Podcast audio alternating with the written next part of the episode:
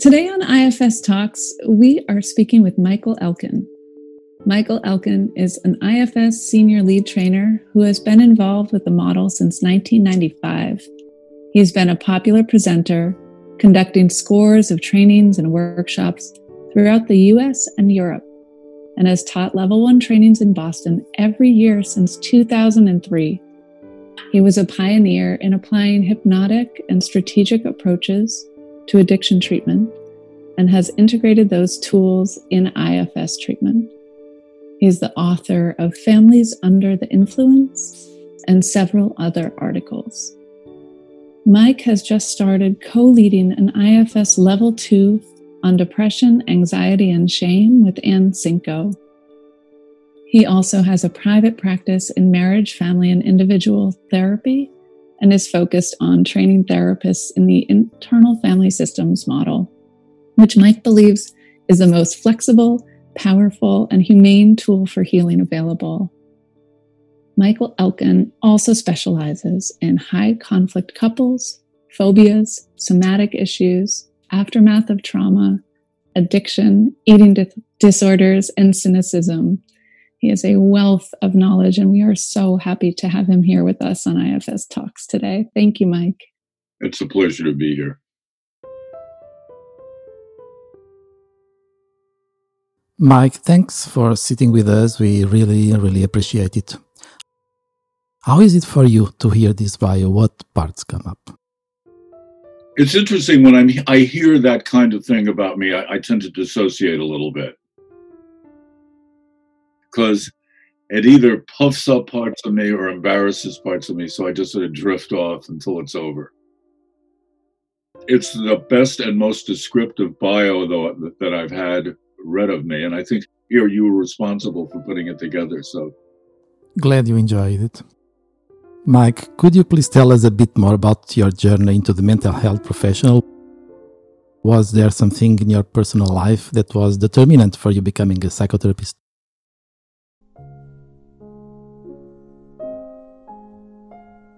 Well, it's very it's odd because in the 1960s if you had been a drug addict, you were considered to be qualified to do psychotherapy.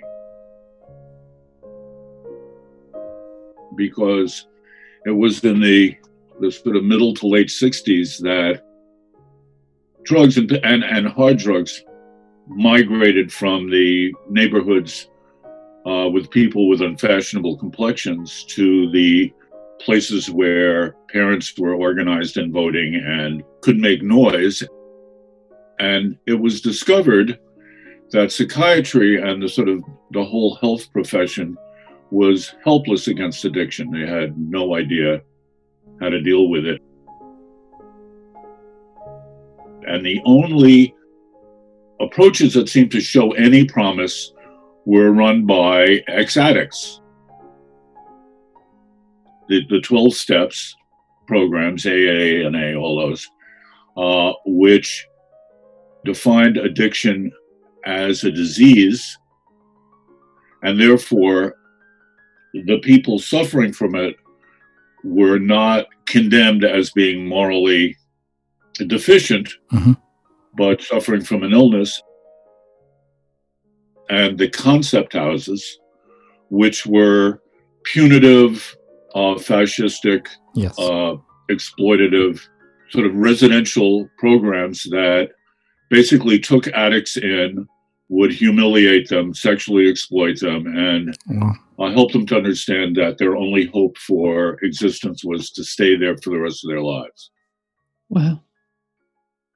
Which was much more popular with the establishment because it was punitive and people uh, were very, you know, would project the parts of them that were addicted, the parts of them that that couldn't discipline themselves on at, on those bad addicts, and uh, no punishment was considered to be too harsh mm-hmm. for addiction.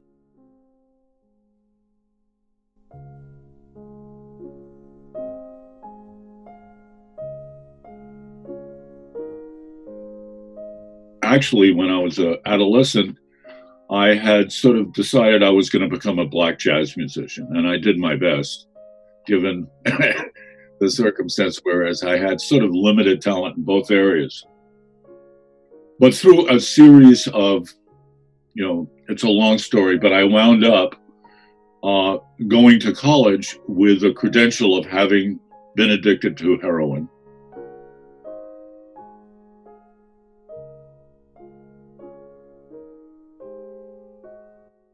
Essentially got over it by getting addicted to martial arts instead. Oh, beautiful. So I wound up uh, working in uh, one of these concept houses. It only lasted a couple of weeks because even at my very uh, primitive state of development, you know, I realized that it was just a horrible place and I couldn't be part of it. But once I had been there, I had been given a a tip to apply somewhere else, and uh, started working in a residential treatment center for um, adolescents. Many of them were drug involved, and uh, turned out the clinical director there thought I was a talent and encouraged me and introduced me to some mentors and I began to be a therapist. I got trained in family therapy. I went to the Boston Family Institute for two years, and I was asked to join the faculty after I uh, graduated. And mm-hmm. uh, I read a book by Jay Haley called Strategies of Psychotherapy. That one. And I realized I wasn't just a two bit pool hustler using essentially pool room tricks on drug addicts, I was a strategic psychotherapist.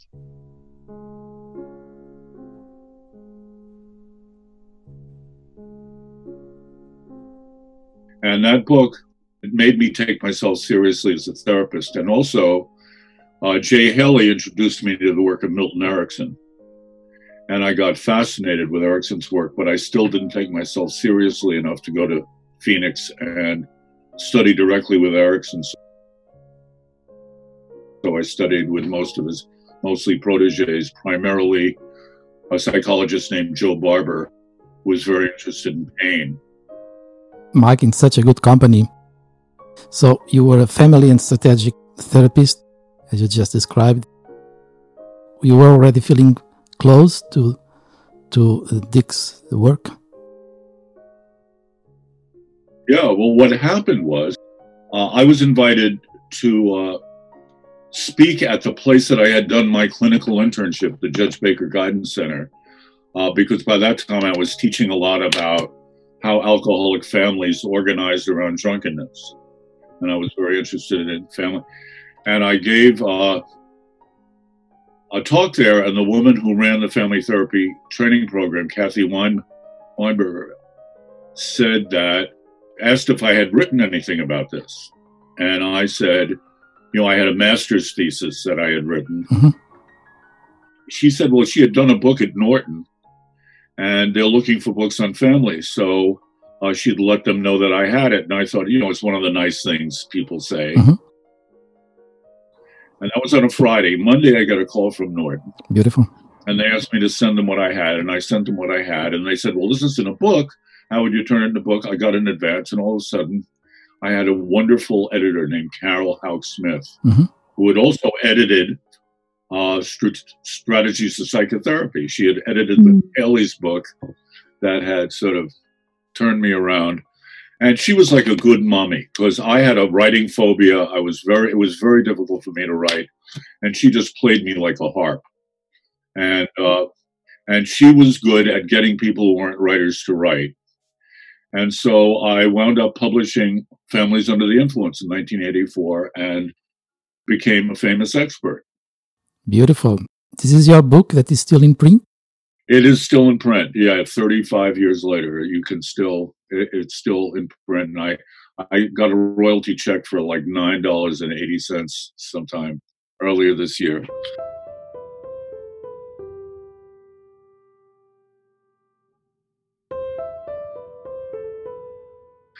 But what happened was Rich Simon, uh, who was the editor of the Family Mm-hmm. Therapy Networker and ran the Family Therapy Networker Symposium every year, invited me to come and present. And at the presenter party, I heard somebody saying, So this guy raised his hand and said, Aren't you afraid if you do therapy that way, the parents will kill the kid? And and so I answered, I said, Yeah, that's what we do with our therapy. We we try to get the parents to kill the kid. And I turned and it was Dick Schwartz. Oh, And I said, another smartass. And we we hit it off and we started playing basketball together and a, a sort of circle developed around Rich Simon. And I was in that circle. And so Dick and I became friends and we talked about basketball and cases and things. And I sort of thought he did about what I did, which is a form of strategic hypnosis. And when, when I read the IFS, whatever he wrote about it, that was the lens I saw it through. So I really didn't get it. Mhm. And it got to be a joke that we never got to present opposite each other. Every we we all we spoke at the big national conferences because that's how you market Yes, yourself if yes. you do the circuit. And it, you know, it, it, it we never got a chance to see each other present until 1995. 11 years later, uh, Dick was presenting at an AFTA meeting, AFTA, American Family Yes, Therapy mhm. Academy, which is uh, an organization for sort of family therapy trainers. Mhm. And I belonged to it, but I never presented there because it's like presenting for your competition. But he was trying to get IFS around, and he was there and he did a demo. And when I saw the demo, I realized that he was onto something so far beyond what I knew about or what anybody I knew about knew about.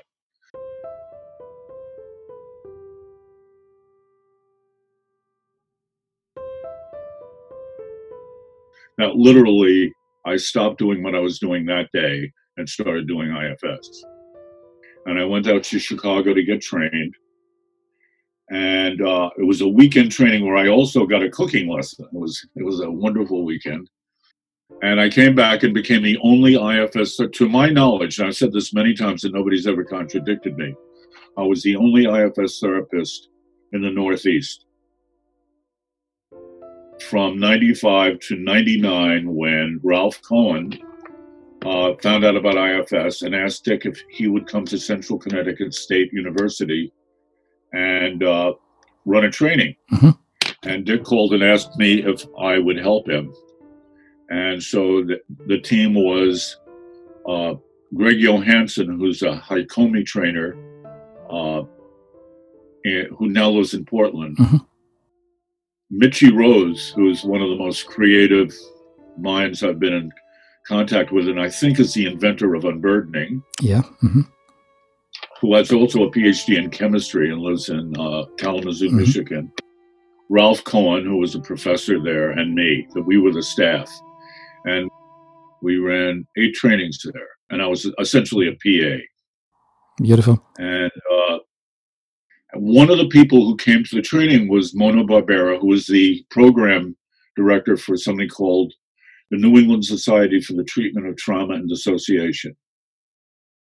She asked Dick if he'd present, but they, you know, they had an honorarium of $150 and he's hauling in from Chicago. So he didn't do it. So she asked me if I would do it. And so I found myself in McLean Hospital talking to about 150 trauma therapists about IFS. And when they saw the demo, you could see there were two things. There was a demo, you could see there was not a closed mouth in the room. and then, you know, when I talked about the fact that with IFS, there's no real danger of abreaction. In other words, when I was trained in hypnosis, I was specifically told that in order to heal, particularly sexual trauma, the client had to re-experience the trauma. The, tra- the client had to abreact, Yeah. hmm which made trauma therapy no fun for the No. patient or Yeah. the therapist. Yes. And with Dick's Dick Dick's model is there's no abreaction. The client is sitting there feeling compassion and curiosity, talking to a part that is carrying enormous suffering, but they're not feeling that suffering. Mhm. so I gave that talk on a Friday. When I got to my office on Monday, uh, my answering machine was was full, and uh, with people who either wanted to be clients in IFS or send their husbands to be clients at IFS. There was enormous interest, and I was sharing an office with a guy named Dan Brown, who used to be married to Marushka Glisten and was the primary hypnosis trainer in Boston, mm-hmm. and uh, a sort of mover and shaker. And he decided to bring Dick Schwartz to Boston, and he did. There was enormous interest, and I did the first level one in Boston with Sue, Sue McConnell. Susan McConnell. Sort of my mentor. Mm-hmm. She already knew how to teach. I was a presenter. I wasn't a, a trainer, which means I was a stand up comedian, basically. you know, I did, I showed people what I did, but I didn't really know a lot about teaching other people how to do. Mm-hmm. I did teach hypnosis. I don't think I was a great teacher of hypnosis. Oh, shit.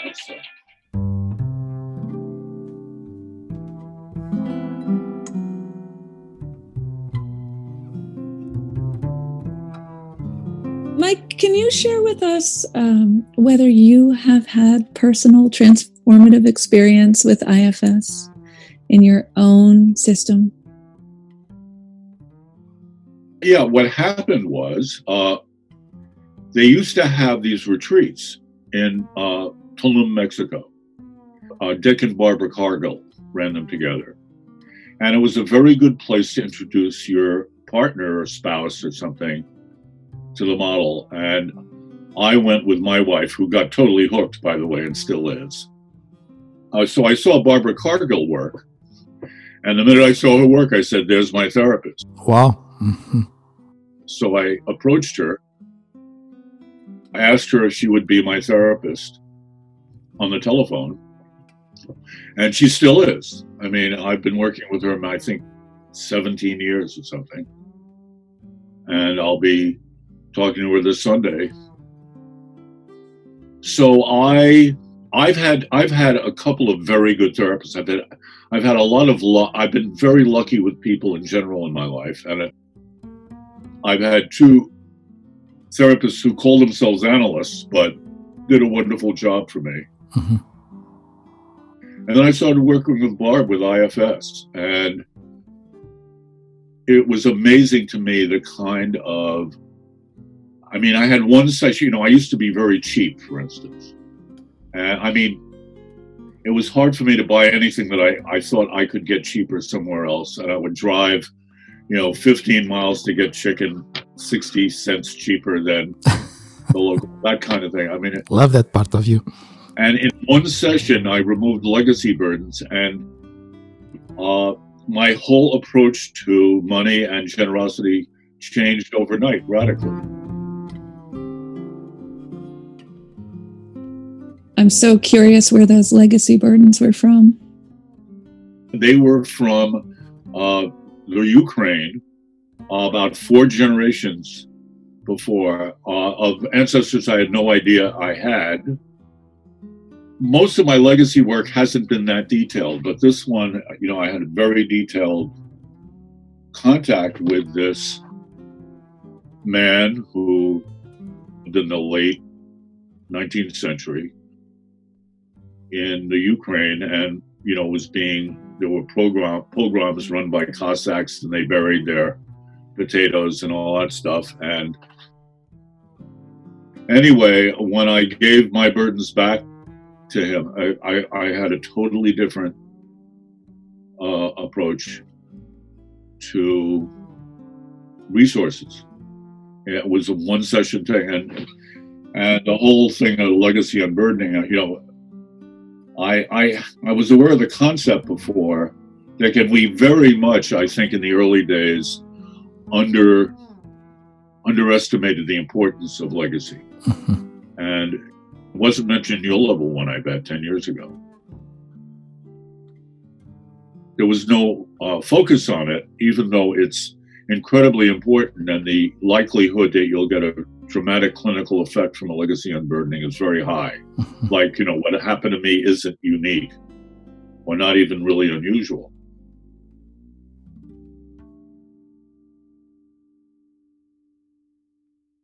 And also, I, what I have to say is I had a bias. When I was younger, I was basically a hustler. And I, I was violent and I was frightened and I was I was a hard guy to be around.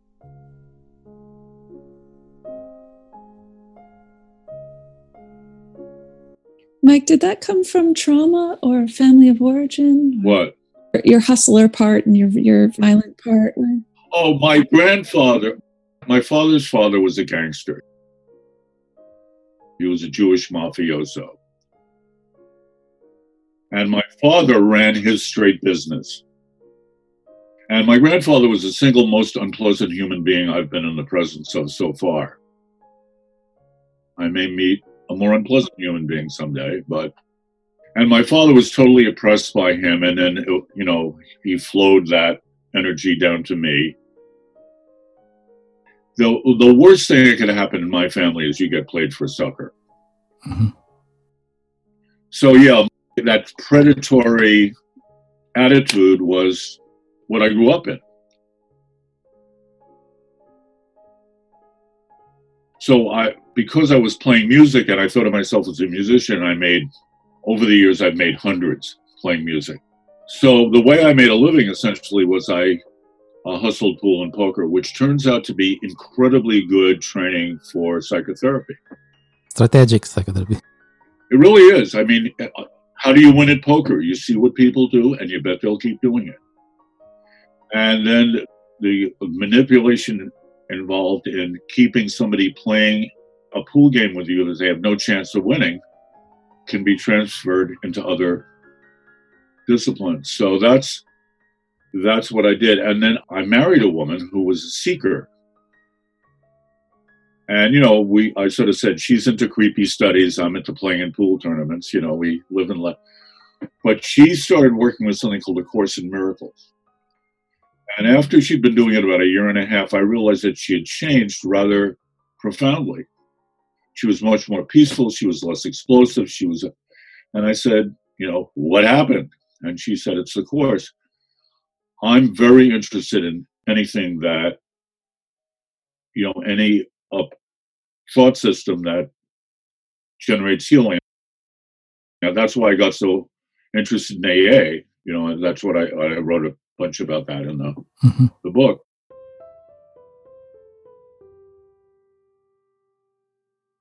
So I started doing it with her. And I got very, I, I needed it and I got very into it.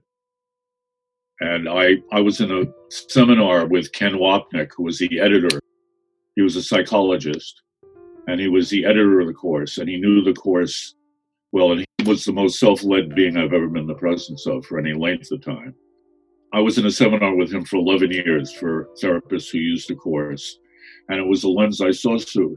And the course uses uh, religious terms in a very different way because they're trying to deconstruct your ideas of religion and God. So they had a, they have a, a term called the Holy Spirit. And the definition of the Holy Spirit in the Course is that memory of God's love in your mind, which, when asked, will correct the errors of ego.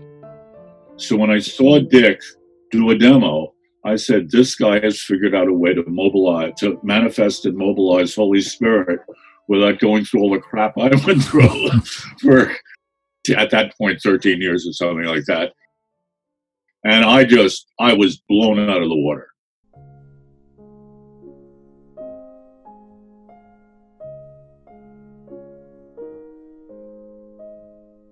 That's still how I see self. So Dick and I disagree on the nature of self to some extent, and we've been arguing about it for pretty close to 40 years now. What's your take? Dick sees it as as having agenda, actively leading, as opposed to what I see it as, which is an access to reality, an access to what's really true, And that's all. And so when an exile tells its story to self, it's essentially the opposite of shame. Shame is this, the experience of having your your badness witnessed, and it's the most painful experience available to people. And then the uh, the exile tells the story to self, and just being in the presence of self, the exile totally gets it that the way it was treated doesn't mean anything about it. A burden, in my opinion, is not just the meaning that a part is given its experience and the feelings and beliefs that proceed from it.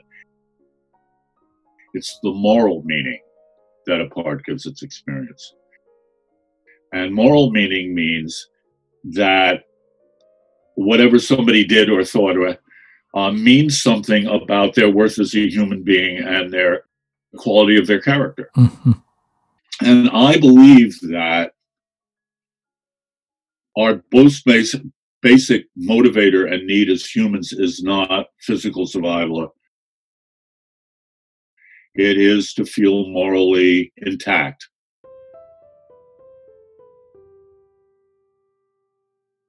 And that's really hard because we all know we have parts that are vicious and deceitful and mean and petty and vengeful.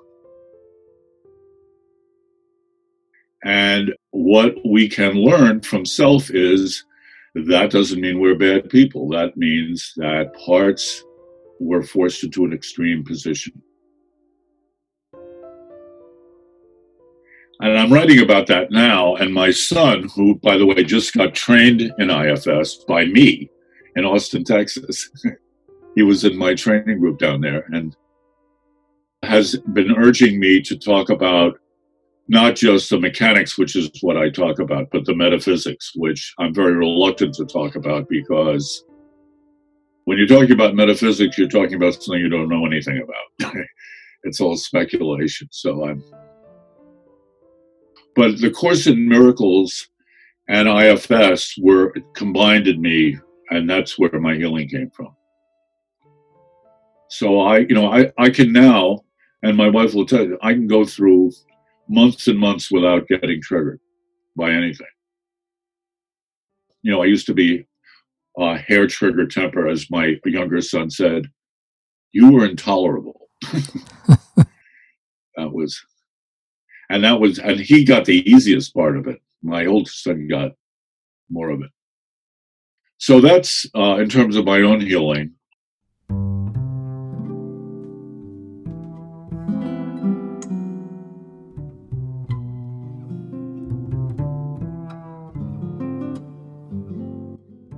Uh, Mike, coming back to your beautiful and rich journey before you stumbled into IFS and you met uh, Dick, how much there was of uh, integration and how how much there was of unlearning from you in this process after you stumbled into IFS? Well, you know what? My first, I'd say for the first 15 years, I was a therapist. All of my clients were referred by uh, agents of social control, mostly child protective services, probation officers, parole officers, uh, pre-trial diversion programs, all that. And so one is I developed a technology of working with people that don't want to be worked with. And I actually did that's one of the things I taught about traveling around the country is essentially how to translate legal motivation into motivation for healing. And uh, and how to use leverage and how to use uh, tricks to get people to think a different way. And uh, and then, of course, along with that, I was studying Ericksonian hypnosis, and Erickson said essentially all hypnosis depends on confusion. So I used tricks, and I thought of therapy as a competitive game between me and my client. And my job was to essentially cover all the holes they ran into until they had no alternative but to deal with the problem in front of them. That's the way I thought about it. And as my heart began to open, I began to think other things. And then I, I, I had an experience teaching pain hypnosis at UMass Medical Center. They hired me for something else, but they they were interested because I had a topology of alcoholic families. The guy who was head of medical education there was an oncologist. Uh, thought maybe I could develop a topology of cancer families, cancer families that were afflicted by cancer. And what he didn't take into account is he's the Department of Medicine, and the Department of Medicine doesn't talk to families. The Department of Social Services talks to families, and the Department of Social Services says he's not talking to any family. So they had a, uh, had a two-year contract, and I couldn't do what they wanted me to do. So he said, you know, we were talking, and I, he said, well, why don't you teach pain hypnosis in the palliative care unit? And I spent two years doing that. So one thing it exposed me to sort of medical education and exposed me, uh, and and when I was teaching hypnosis, it really began to force me to understand what was actually going on rather than doing the tricks I was taught. And uh, so I was already beginning to develop, you know, a pretty multiplicity understanding of people when I met Dick. And when I met Dick, all this, you know, when I found out about IFS, I finally realized what hypnosis was, which, you know, I'd been teaching it for years and I, I didn't.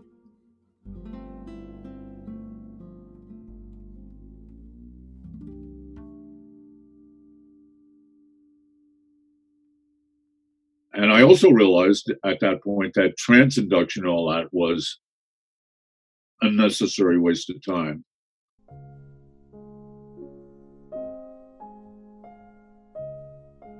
And a lot of the hypnotic techniques I used were much more effective and simple and easily taught if you thought uh, about it from an IFS perspective, like the phobia protocol, which when I first wrote it the way I did it at first, was 15 pages of like, you know, anchoring and tricks and misdirection, and is now three quarters of a page, which you can sit with that and cure phobia.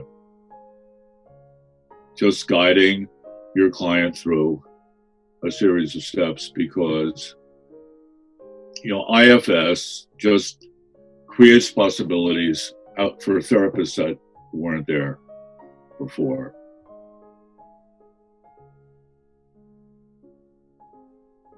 I don't have to be the agent of healing. All I do is broker a relationship between self and troubled parts. And at any moment, an IFS therapist can be clear on what they're trying to do and what is making what is interfering with that and have tools for dealing with whatever's interfering with that.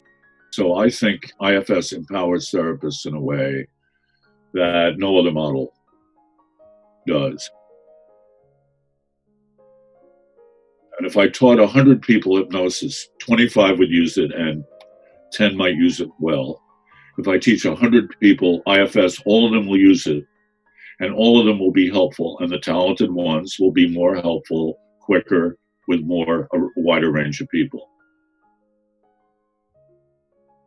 So this is a good example of your process of integration, how IFS can inform so so much other models.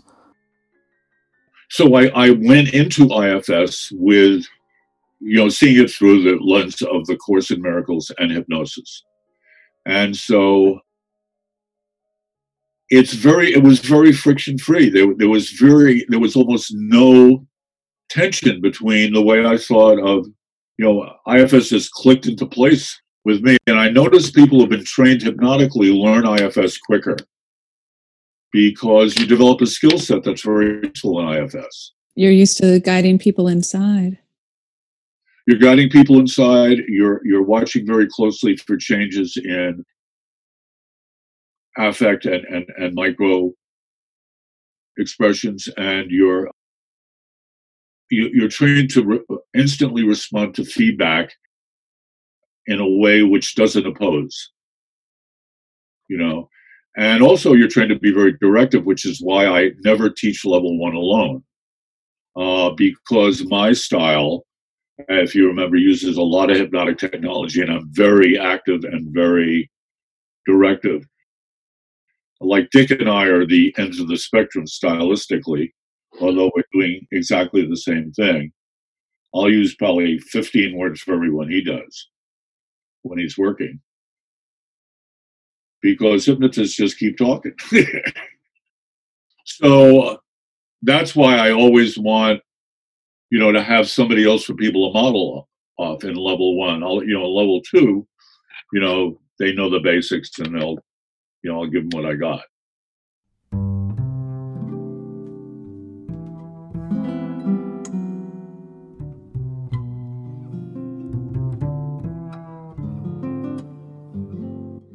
Will you share with us about your level two that you and Ann are starting to teach? The what what brought brought up the topic and how it's going? Uh, you know, we both are very cognizant of how central shame that all the stuff we work with gets generated by shame. Mm-hmm. And that, you know, depression, anxiety are two ways the system responds to shame.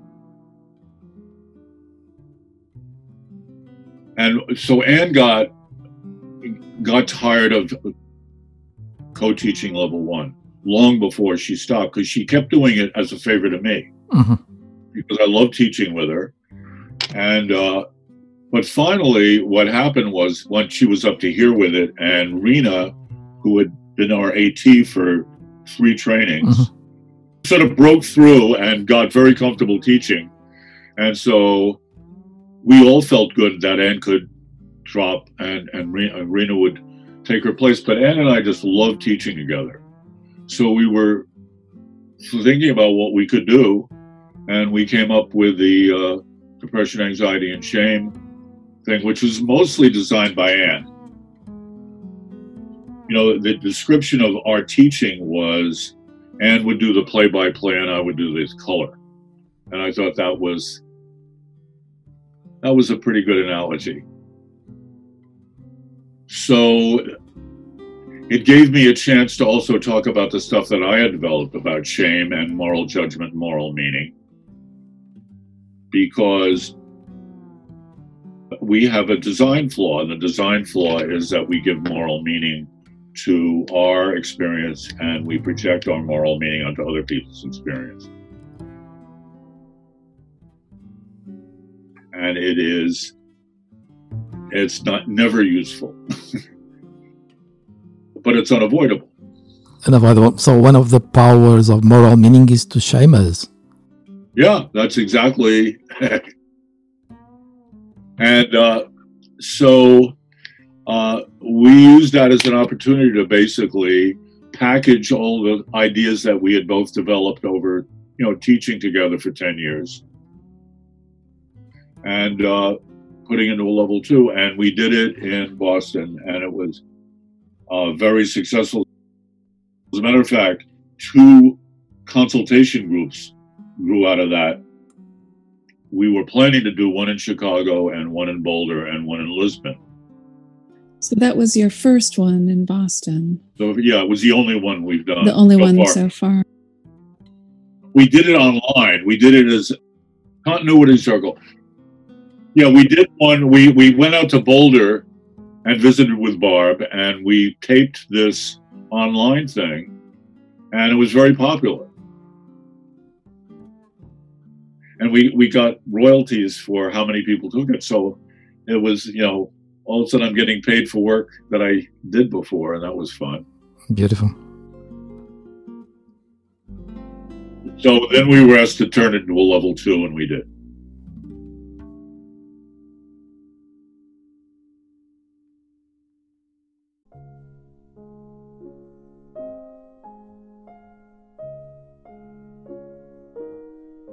Do you want to say something about how how does IFS approach to anxiety and depression and shame differs from other models because it really differs? Well, I think you know. First of all, depression is mostly seen as a mental illness, sort of chemical happening that should be approached chemically, and say 15, 20 years ago, if somebody said they were depressed or even sad and you didn't refer them to a psychiatrist for a meds evaluation, you were considered to be malpractice. Anxiety is also seen largely that way as a chemical condition that is, you know, treated with diazepines. IFS sees anxiety as parts that are afraid they're bad. And when something happens in the environment, internally or externally, and they get energized, what people experience is their fear out of context. And so people are walking around being afraid all the time. By the way, anxiety attacks are almost always, you know, invariably phobic reactions to something that people aren't aware of the trigger. So you're walking along and all of a sudden it feels like your life is in clear and immediate danger and there's no you don't know what's happening. So it feels like uh, you know, some devil dropped on you out of the sky. I've been just about 100% effective in one session of curing anxiety attacks with the phobia protocol. And how do you cure anxiety attacks? You find the part that's ashamed of its feelings.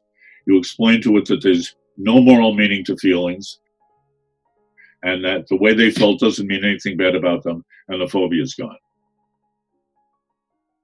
So, anxiety is the fear that that you're bad, and it's very, very uncomfortable.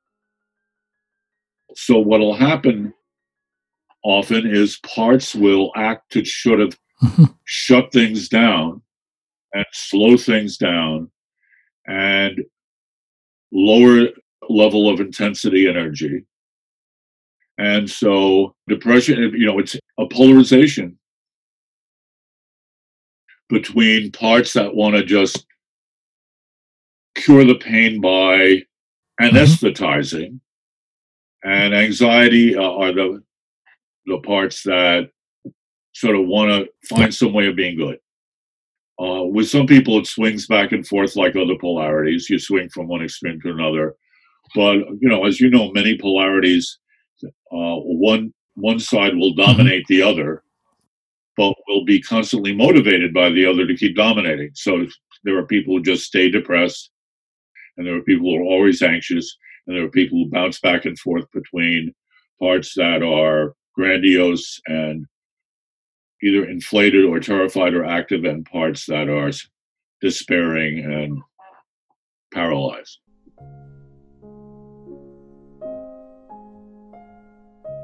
And you say that shame is usually behind this. Shame is always behind it. There are two strategies, both very expensive and unsuccessful for dealing with shame anxiety and depression.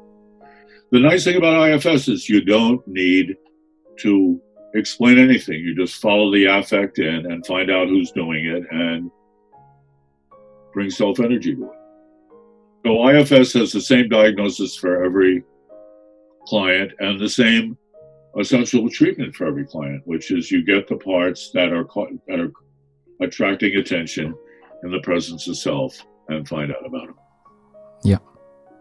And that you have the shame as a, an organizing principle in our inner systems, as you say, and then Sinko. Yeah. Right. I, it's the organizing principle of the protective system. And the thing about the protective system, uh, you know, in case you forget for a second that irony is the driving force of the universe. That's what. You know, protectors never protect. What they do invariably is they energize and attract that, that which they're to protect against. And then they send in more troops. You know, that's what they do. In other words, when protector energy gets generated and protectors get blended and start being you, nothing good is going to happen. Mm-hmm. So when you're working with couples, I just tell them, you know, when, when I detect protector energy, I'm going to stop you because they're well motivated, but they have no chance of being of use to you. Mm-hmm. So what we're trying to do is narrower and narrower the situations that trigger them and get them active, which means you have to heal the exiles that they're responding to, either to keep the shame of this disgraceful thing out of sight or to relieve the the shame that the firefighter feels when they see this bad part and they have to do something to deal with that acute pain and what they usually do to deal with the acute pain causes more trouble and more shame, which needs more dealing with it. And that's why, like addictive process, always escalates because it's uh, a polarity. It's an escalating schismogenic symmetry. That's a book title right there. Right. I got that phrase from Jay Haley's book because he talks about formal power theory and manipulation, all that.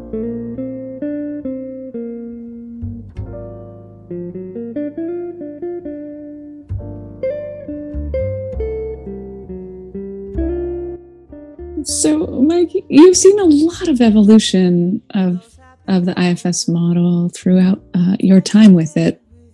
Where do you see it going, or where would you like to see it going? That's one place I don't argue with Dick. That's one place I really admire Dick's vision. He he sees it as a paradigm for healing the world. One of the things I, is that basically sort of Judeo Christian tradition and analytic theory both have an extremely pessimistic view of what humans are. You know, either we are bathed in sin or uh, we are sort of a thin veneer of quasi civilization over this seething cauldron of primitive drives and needs and and it turns out that's not what we are. What we are is compassion and curiosity, and covered over with a pretty thick veneer of fear and shame. Mm-hmm. Mm-hmm. but when all that fear is willing to move back, what's left is compassion and curiosity. So it it it is optimistic at a level that no other paradigm I know is. And the other, you know, we're training more and more. We're tra- training diplomats. We're training uh, media. The the more this way of understanding what people are and what we are gets spread, the more possibility it is to be optimistic about the future of humans because if you'll pick up the paper, you don't see much that helps you be optimistic about the future of humans. Yeah. Mm-hmm. And this allows, and I have parts that are in danger of cynicism. And, uh, and I, that's particularly true, I think, in terms of electoral politics. It's really hard for me to get interested in them. And I know I have to, you know, I mean, it's what's there, but it's, it's hard. And IFS has protected me against cynicism more than, because I was brought up to be cynical. And it's, it's such a bankrupt position, but it's so comfortable because you're always right. totally agree with you. And the Course in Miracles has a, a, a question which goes, Would you rather be right or be happy? Know that you cannot be both. And that has proved true in my experience.